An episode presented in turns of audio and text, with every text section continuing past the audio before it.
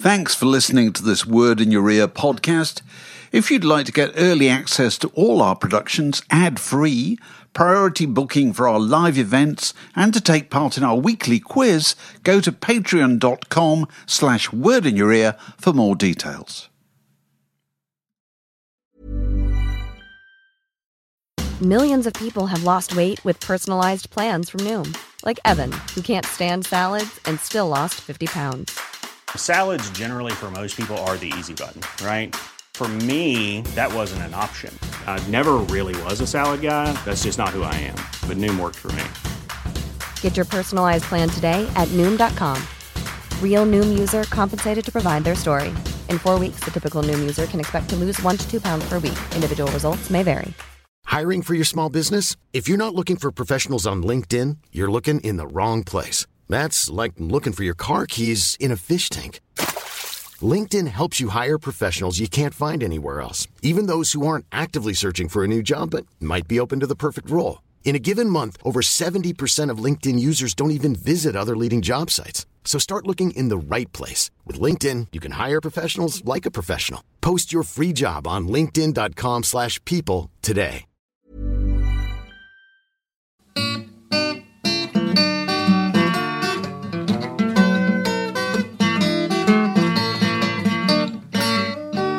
You're listening to a podcast from The Word. Well, welcome to another Word in Your Ear and to the man who played guitar in the band that he put together for David Bowie at Live Aid and the man who Morrissey asked to join the Smiths and he worked with McCartney and Iggy Pop and Sinead O'Connor and many others. And he's written a, a really, really funny and very candid book about it called Absolute Beginner Memoirs of the World's Best Least Known Guitarist. And you learn a huge amount about what's involved in touring and what's involved in recording and about the uh, superhuman levels of diplomacy and the social skills required to collaborate with people of that level. Uh, and this is the author, Kevin Armstrong. Kevin, lovely to see you. Yeah, lovely to see you too, Mark. Fantastic. It's, it's such a good book. And I thought I'd just start with you. Uh, you were in a band, I think, called Local Heroes in about 1979 when you were about, how old would you have been? 20, 21? And Yeah. you, got, you got signed, just, just as extraordinary to remember what life used to be like. You got signed by Charlie Gillett to his Oval record label in, in an instant. Just explain how that happened. I think I was I was doing some sort of a you know a fill-in manpower job as an account accountancy post boy Yeah. in, in the top of a tower block, and there was lots of time to kill between post rounds. So I used to read the Melody Maker and read the NME, you know, cover to cover, soak it all in. And I read about Charlie, and I, I'd heard him on the radio, of course, and I thought, uh, oh. You know, uh, perhaps I'll just call him up. Yeah. because I was a budding songwriter, had a band, and all the rest of it. So I just called him up and said, uh, and he, uh, uh, to my amazement, he just said, "Well, yeah, just come and visit me and talk to me." So I, I went to Liston Road where he had his uh, house and his record company in the basement. I met him and Gordon Nelki there. I just plonked an amp down in the front in his living room and and. Uh, uh, and played some songs. And he he gave me a he said, I think we can do something with this. And and they they gave me a record contract on the spot. It was my really first attempt at cracking anything in the music. Absolutely unbelievable, isn't it? I know because Incredible it, how simple things were back then. you know? Well, it just things so it- fast. it just makes you think, oh, I've cracked it now. That's that's Yeah. it. And your first kind of collaboration, because the book's really about you being a kind of session session player and you know working with people. recording Sideman, you know, sideman. Sideman, sideman's Yeah. the word exactly. And uh, your first experience of that, I think, with Thomas Dolby. Would that be right? Was was he the first person you started to kind of Well, collaborate when I, with? when I was making the second Local Heroes album with Oval, with Charlie's uh, label, um, Matthew Seligman, our mutual friend, who uh, Yeah. sadly, sadly left us a few years ago, um, he brought. He said, "Oh, we need some synthesizer on this. I know this guy is really creative with synthesizers. It, let's." So I just was open to it and said, "Yeah, bring him in." So he came and played on a track on the second Local Heroes album, and I was just immediately struck by his. Uh, originality, the what he brought to the session, what he brought to the music. I just thought, wow, this guy's really he's another level. You know, he's um, so amazing. And then when when that local heroes came to an end, uh, I got a call from Thomas saying, "Would you like to come and play some guitar on my my records?" And that was that was the start really of of uh, sort of sideman life for me in a way, and also a, br- a brilliant uh, lucky break because he's so clever and you can learn so much. I did Incredible learn so much from him. Fantastic, the original. Yeah. So I was Well, on actually, that connects- and you know, yeah. Yeah, the Dolby connection connects with what I was going to. I was I was going to start actually really by asking you about your association with David Bowie because so many aspects of life as a sideman are illustrated by that. And it's really interesting that at the beginning of the book, you talk about 1972 uh, going up to Haddon Hall in Beckenham and just as a, an obsessed fan and kind of hanging around hoping to see Bowie. So, what was it like uh, making that adjustment from being this guy being the great hero well, to, to, to, it, to work it, with? I wasn't. I wasn't the super obsessed fan in that gaggle of fans. I, you know, who used to go to Beckett. It was like it was my brother, uh, uh, you know, and uh, and and some other mates, and I just tagged along for the ride. Of course, I was into Bowie, and I used to get get lent the records, and I learned you know, you learned to play them on the guitar, and I was like really, in, really into it. But it was, it was the, the worst. The, the, the, significant thing was my brother, and as you've read the book, you know that he he was the obsessed Bowie fan who introduced me to all the music, and he he sadly died in a motorbike accident six years before I got to meet Bowie. So that was the biggest. It wasn't it wasn't just the overwhelming nature of like uh, getting a break to work with someone like that. Of course, that was great, but a part of me felt this is the right thing. This is this is my path, you know, to do this. yeah, absolutely. And and but the real the real poignant thing was, oh my God, Ross would have just loved this. He would have more than loved this. The uh, whole idea of me even getting anywhere near you it's know, still kind of overpowering. hanging outside Haddon Hall. I was playing guitar with the guy, you know. I know it's extraordinary. so, and it's interesting when you got the call. I think it was to work on the Absolute Beginners soundtrack you you weren't told who the session was for. Does that happen a lot? I mean, no, that was the only time ever. Very I rare. I think it was. I think it was a tax thing, you know. I think at the EMI they, they told me, you know, we can't let you know who's coming. So it's partly a sort of security thing, and partly, yeah. I think he was he'd he'd, he'd um, worked his requisite number of tax days and wasn't supposed to be in the country doing any work or something. So oh, yeah, work yeah. around with that. I think that's what it was. Right and and so you you recorded that soundtrack and then were asked to to to to do the to arrange uh, Dancing in the Street, weren't you, for his performance with Mick Jagger? Yeah, so, after, after that Absolute Beginner session, I think because of how well it had gone and the fact that Absolute Beginner, this Absolute Beginners, the song itself really only took shape because I was there and I took the initiative yeah. to use the remaining time on the session to knock it into shape with him. Um, I think he he he then thought, hmm, you know, maybe this guy can do something else together, and and uh, so he asked me about this charity concert he'd been asked to do. Would I like to put a band together for it? And then of course I said yes. And then there was a phone call a couple of days later. Well, I've got this idea for an add-on thing.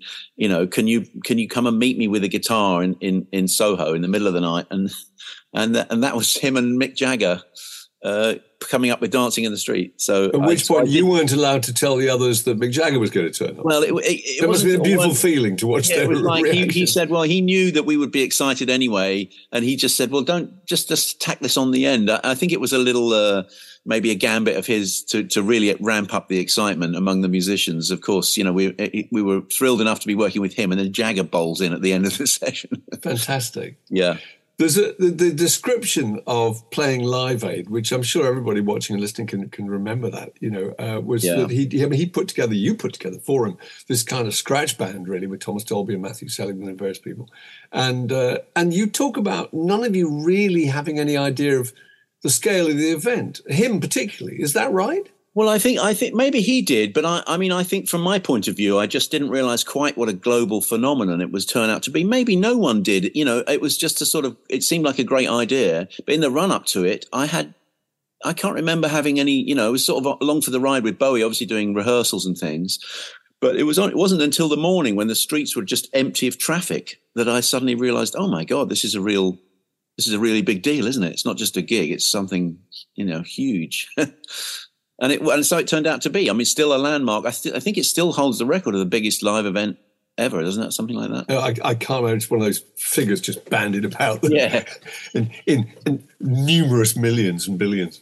But um, how did the rehearsals go for that? I mean, was there any uh, discussion uh, about did he know what he was going to play straight away, or, um, or uh, I can't remember a lot you... of detail about that. I think yes, I think he'd made decisions. There's all I see on the internet because I'm a member of some, you know, these Bowie groups and things. That because now after he's died, I'm a bit of a sort of you know go to source of information for some things, and so and I go to events and things. But uh, um, there's there was there's always been this rumor that five years was was uh, mooted for for that set for Live Aid.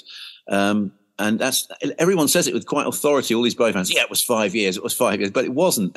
so I can say it was "Loving the Alien" that was rehearsed. Oh, right, dropped for the Cars movie about you know the the, the um, who's going to drive you home. Yes, you know, which which that's at that point I think Live Aid turned and the money started flooding in after Queen and Bowie and Queen, and then that little film. They played the clip with the Cars song. Exactly. I think that killed the whole day, you know, in terms of like it, where it was going. That was Yeah. it, you know, and the money took off coming in after after that. And it was, but it was loving it, loving the Alien. We rehearsed at Bray Studios in um, Berkshire, isn't it? The film studios. So that was exciting in this great big film lot, uh, you know, rehearsing. Was it hard to adjust afterwards? Because you must have, oh, well, you must have realised at the time just how extraordinary that performance was. Um, I think it was just the phone started to ring a little bit. Yeah, yeah, that. yeah, yeah. And of course, it's an it's a door opener. Working with such a legendary artist, uh, that that suddenly makes you, you know, a little bit of the pixie dust wears off in, in terms of your professional profile, and uh, and the phone rang. so I was I was a busy guy after that. There's tons about Bowie, and there's a bit where you talk about how members of the road crew were occasionally sent out when you were on tour under blankets in cars as decoys to kind of draw the fans. You know? Well, I knew nothing about that until I moved here to, to sunny East Sussex, uh, where I met up with a friend, uh, a, a, a mutual friend who I knew had worked for the cult and in the business, and we knew a Yeah. lot. We were together. So on my coffee walk, someone said, "Oh, you should meet this guy, Gavin Juniper," and he's become a close friend. Um, but he said, "Oh, I, you know, we we do have a connection from the past." He said, "I was one of the guys under a blanket."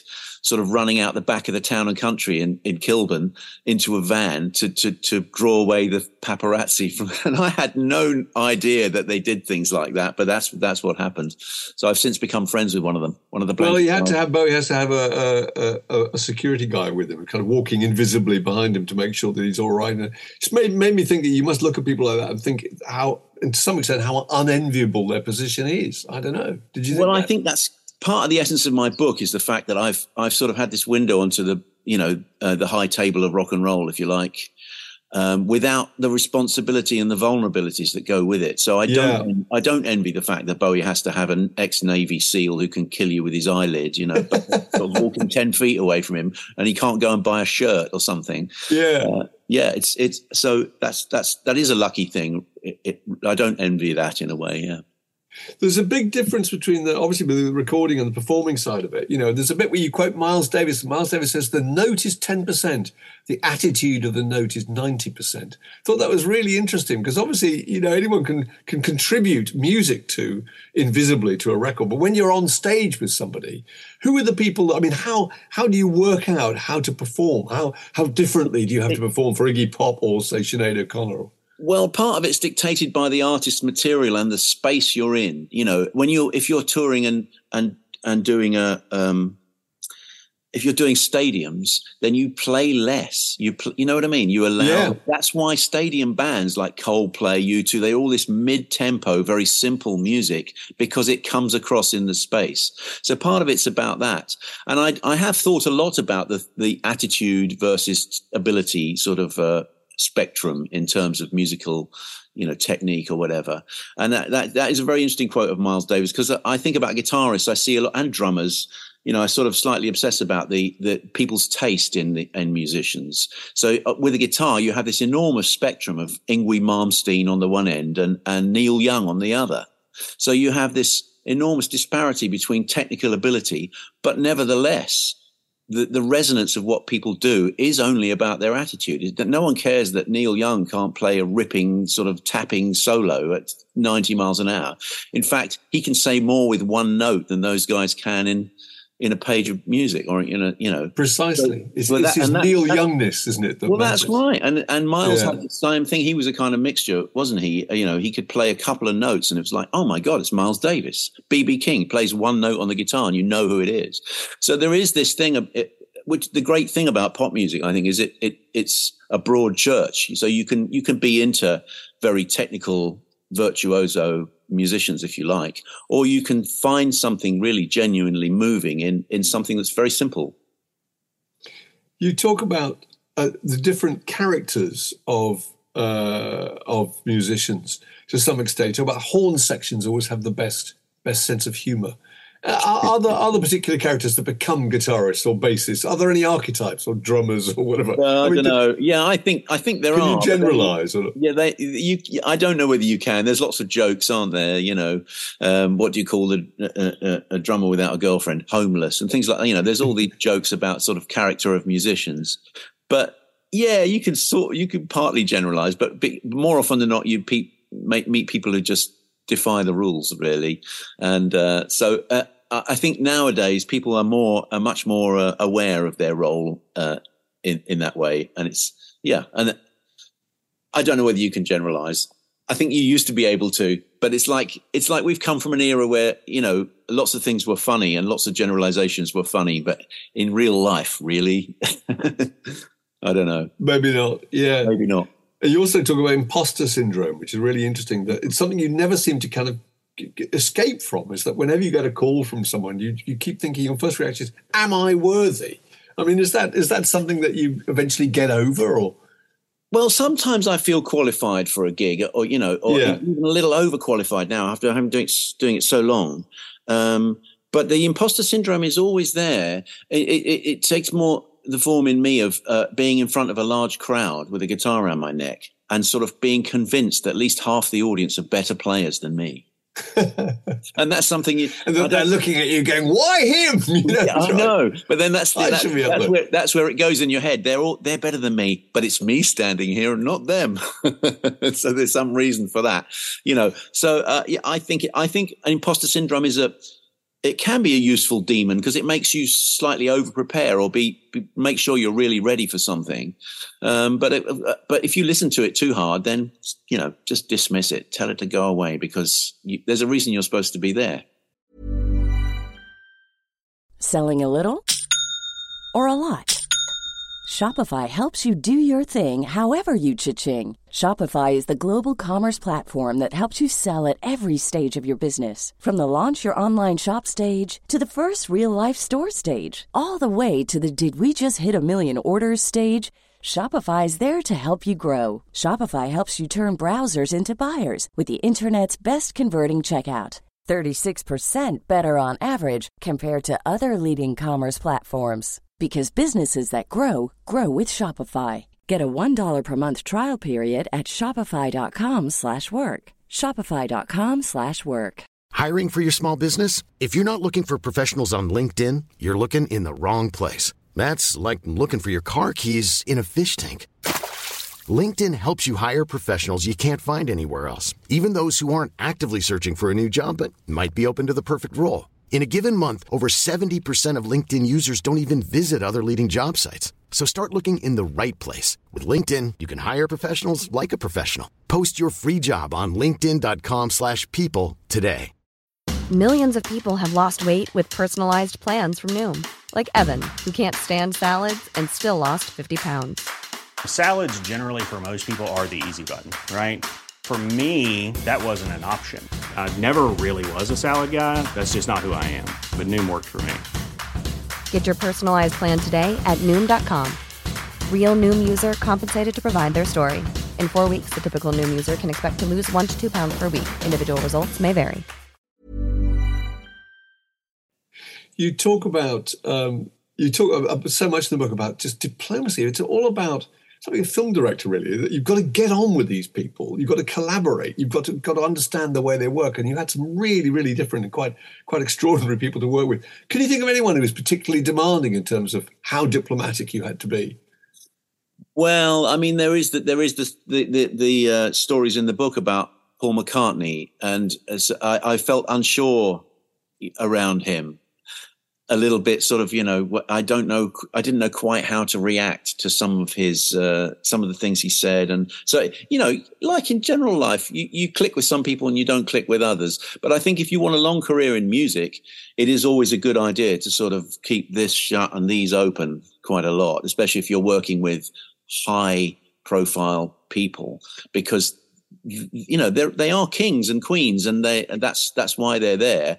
And uh, so and your your job is to make them happy and and add something to what they do. And i think it, always to be conscious of that is good. That you can have your little moments where you shine and where you go oh, that's just me now. But but um mostly you, you you have to be diplomatic like you say. I thought I was rather touched by the fact that McCartney kept telling stories about the Beatles. And I thought, thought that's what people expect, so he just rolls them out, I guess. But I think you were rather underwhelmed by them. I, I, I was just I didn't see you know uh, yeah I don't know I mean I, I just thought they'd be I thought they'd have better punchlines I think I said that in the book yeah but I'm still a fan. You see, I, this is the thing. There's unfinished business with Paul McCartney in my life. I still think somehow there's a chapter to be written about that relationship because I love his music so much, and uh, you know, I'm a huge fan of uh, of the Beatles and and post Beatles uh, stuff. And uh, uh, you know, I just didn't didn't work it didn't work that out. I, I and I don't know why. It's so revealing the book about about what it takes to be the front man. You know, you're you're not a, really a front man. You're a side not man. Really, you know? and, and and you know, Michael Hutchence has an observation where you're in a club. I think with Michael Hutchence and people wanted to play, and he said he's terrified of small crowds.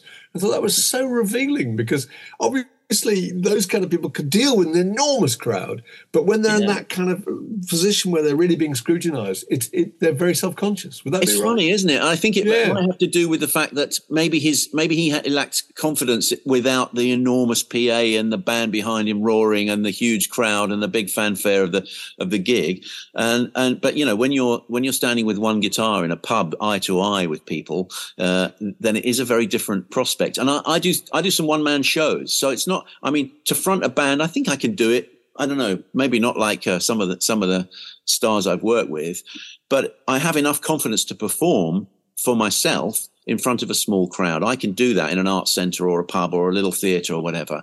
And I and I'm doing that more now. I just did it in New York, you know. Um, uh, but it's uh, it is a different prospect. Large crowds are just an amorphous mass of love. That's what they are. You watch Iggy Pop, and it was like it's like the Pied Piper. Extraordinary. He doesn't have to connect with one person; he has to connect with thirty thousand in front of him, and he can do it with a wave of his arm. It's a, it's a magic. Uh, a magic thing. Some people. It have. must be an amazing feeling to feel that you've you've changed the mood of that crowd, of a crowd that big, that, that you've changed well, the gear somehow.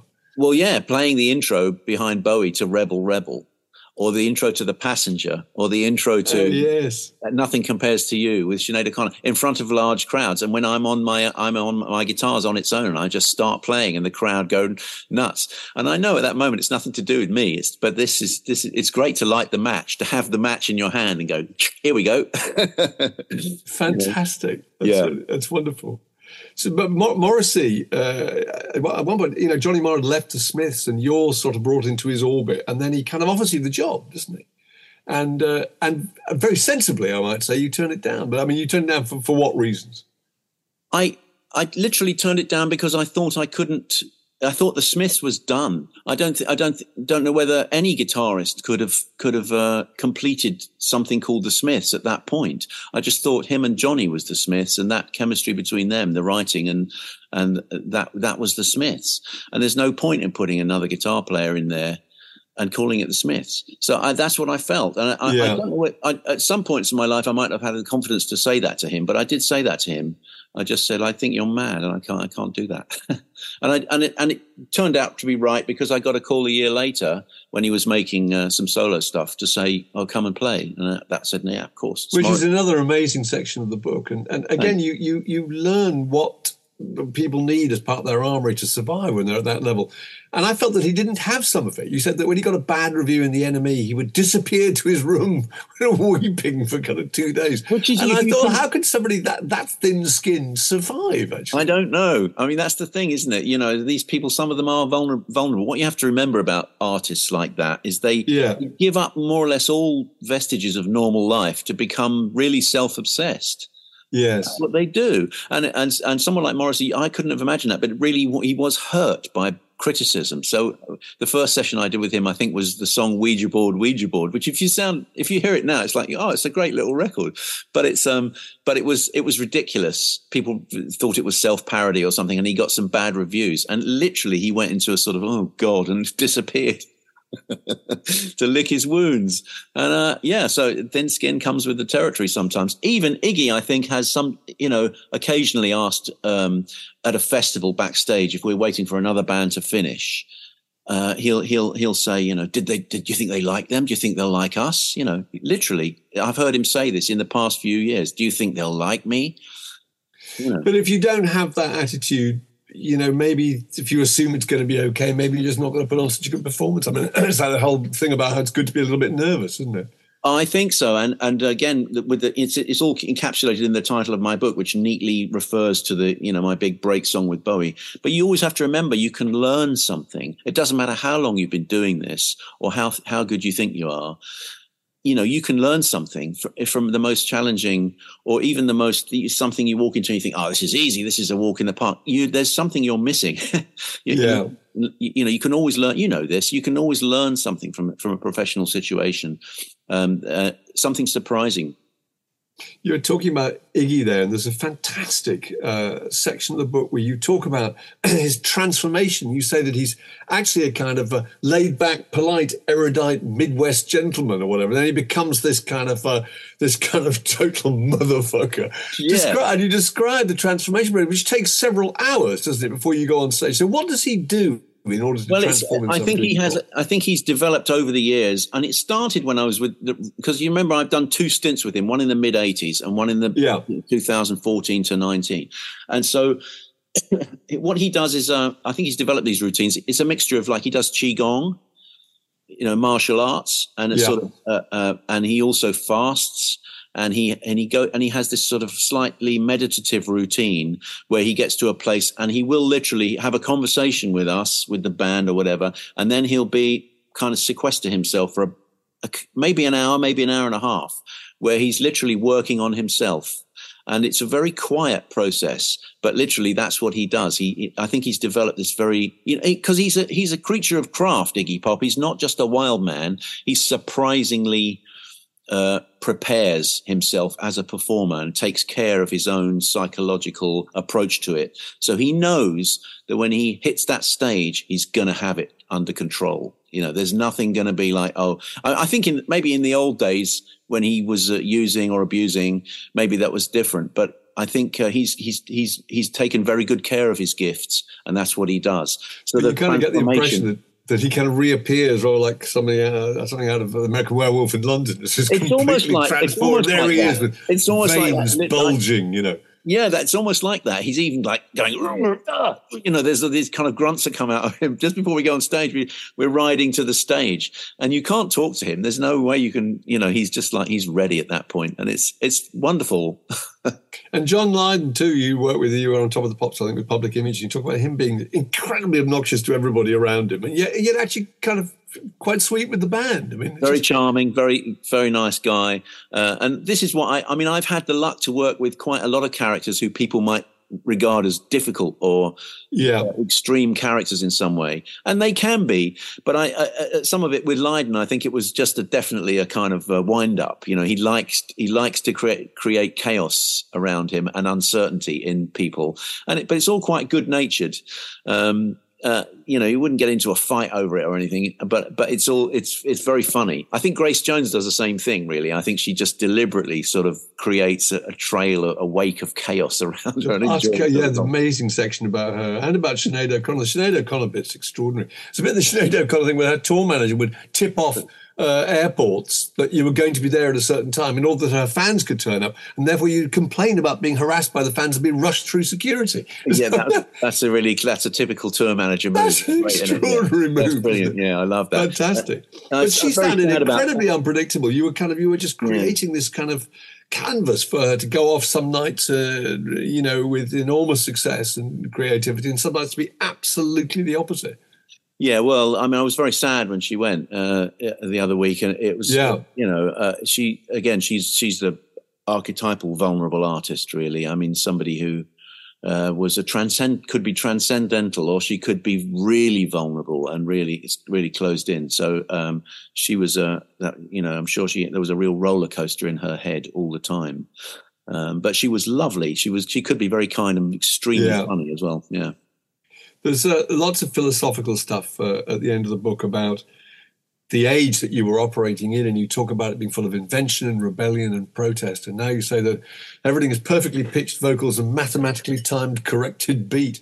That's dispiriting, isn't it? Really? Well, yeah, that, I think is, maybe, I, I, was wondering about that bit in the book, and I was wondering if I'm over egging it because what I'm really talking about is when you randomly turn the radio on in the car. Mostly, what you hear is a, just aural garbage, you know, coming into. The I think it's more really big radio hits, isn't it? Because there, there obviously must be a lot of people still operating with the same uh, of course there are. And I listen to, for instance, Iggy's Six Music show, you know, and uh, you, you hear a lot of quite interesting music, new music coming out.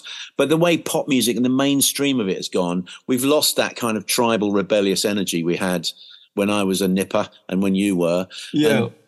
And, and, and it's become a sort of soundtrack to shopping a little bit. And I, I don't like that. I don't feel very comfortable with it. no, that's fair enough. Would you would you feel that um, there's still, I mean, obviously there's more, probably more touring opportunities now, but maybe less recording opportunities. Would you ref- feel that your job, that kind of sideman job, still exists in the same way, the same, the same possibilities? My role at my age has morphed into a sort of, um, you know, uh, legacy artist in a way, or, or yeah doing this thing with Glenn Matlock and Clem Burke and Katie Puckrick and and then playing with Iggy even and and doing these things and doing the Bowie conventions and things like that. I think because of the the way we've grown up alongside the arc of pop music and alongside its glory days, there's now a live legacy for for for, for bands where you know people want to see that kind of quality that's grown up yeah. in front of them, and so that so I, I've still got legs as a live musician for sure. So, the most charismatic person you ever worked with, do you think? Well, it's got to be Bowie, hasn't it? Really, yeah. And and Iggy a close second. I mean, they're both just uh, energy comes rippling off them, and they, they yeah, yeah, it's amazing. They're amazing people. Is there anyone you would really love to have worked with that you never did? Yeah, people ask me that. I mean, I used to say I used to think Van Morrison would have been on my bucket list just because I loved his music when I was younger, very very much. And if, uh, but um, and you dying to know whether or not he's quite as curmudgeonly as people make out. You know, he is. He is. There's I think a, he is, isn't he? The, in the book, actually, maybe I'll share it with you. I just, I don't know why. I think I'd had one too many glasses of wine at some sort of, um, you know, industry event, and I found myself standing next to Van Morrison, slightly. I was slightly drunk, and I just, I think I just sort of buttonholed him, like, "Why are you a bit of a cunt on stage?" Or something. Looked at so me delicately put. yeah. What was his response? And sort of turned and, and sidled away. I've had, I, I know maybe many, that door will remain closed to you professionally. that's completely understandable from my approach, but yeah, yeah. He, I've known a f- number of musicians who work with him closely, and that they don't have an easy time of it. He likes to destabilize, I think. Yeah. Anyway, I nearly got asked to play with Tom Jones this year, um, um, but for the la- lack of a, a, an ongoing American visa, that might have happened. So I'm, I'm, my diary's still yawning and looking for the looking for the. So, what are the main lessons you've learned? I just always just always be humble and and uh, in a way and and uh, try and learn something and and and just enjoy your life. I mean, I've I've always I've enjoyed my career very very much, and it's not been by design. It's been just because I followed the idea of I you know not getting stuck anywhere, just trying to make music and enjoy it and say yes to everything. So that's what I'd say. Just say yes to everything. Say yes to everything. Absolutely. Yeah. And find out what you really like. Well, it's a fantastic book. Uh, as I was saying earlier, I mean, it's just not only not even really really funny, just full of good stories, but you get such an insight to things I never knew about the way records are put together, but also about about just how much how much social ability is required to kind of get on with and adjust to this variety of different people. It's fantastic. Thanks so much. And uh, it is out now. Absolute beginner and uh, available in all good bookshops, etc., etc. Kevin, lovely to talk to you. Fantastic. Thanks. Talk to you as well. Here you go. This podcast was brought to you by The Word.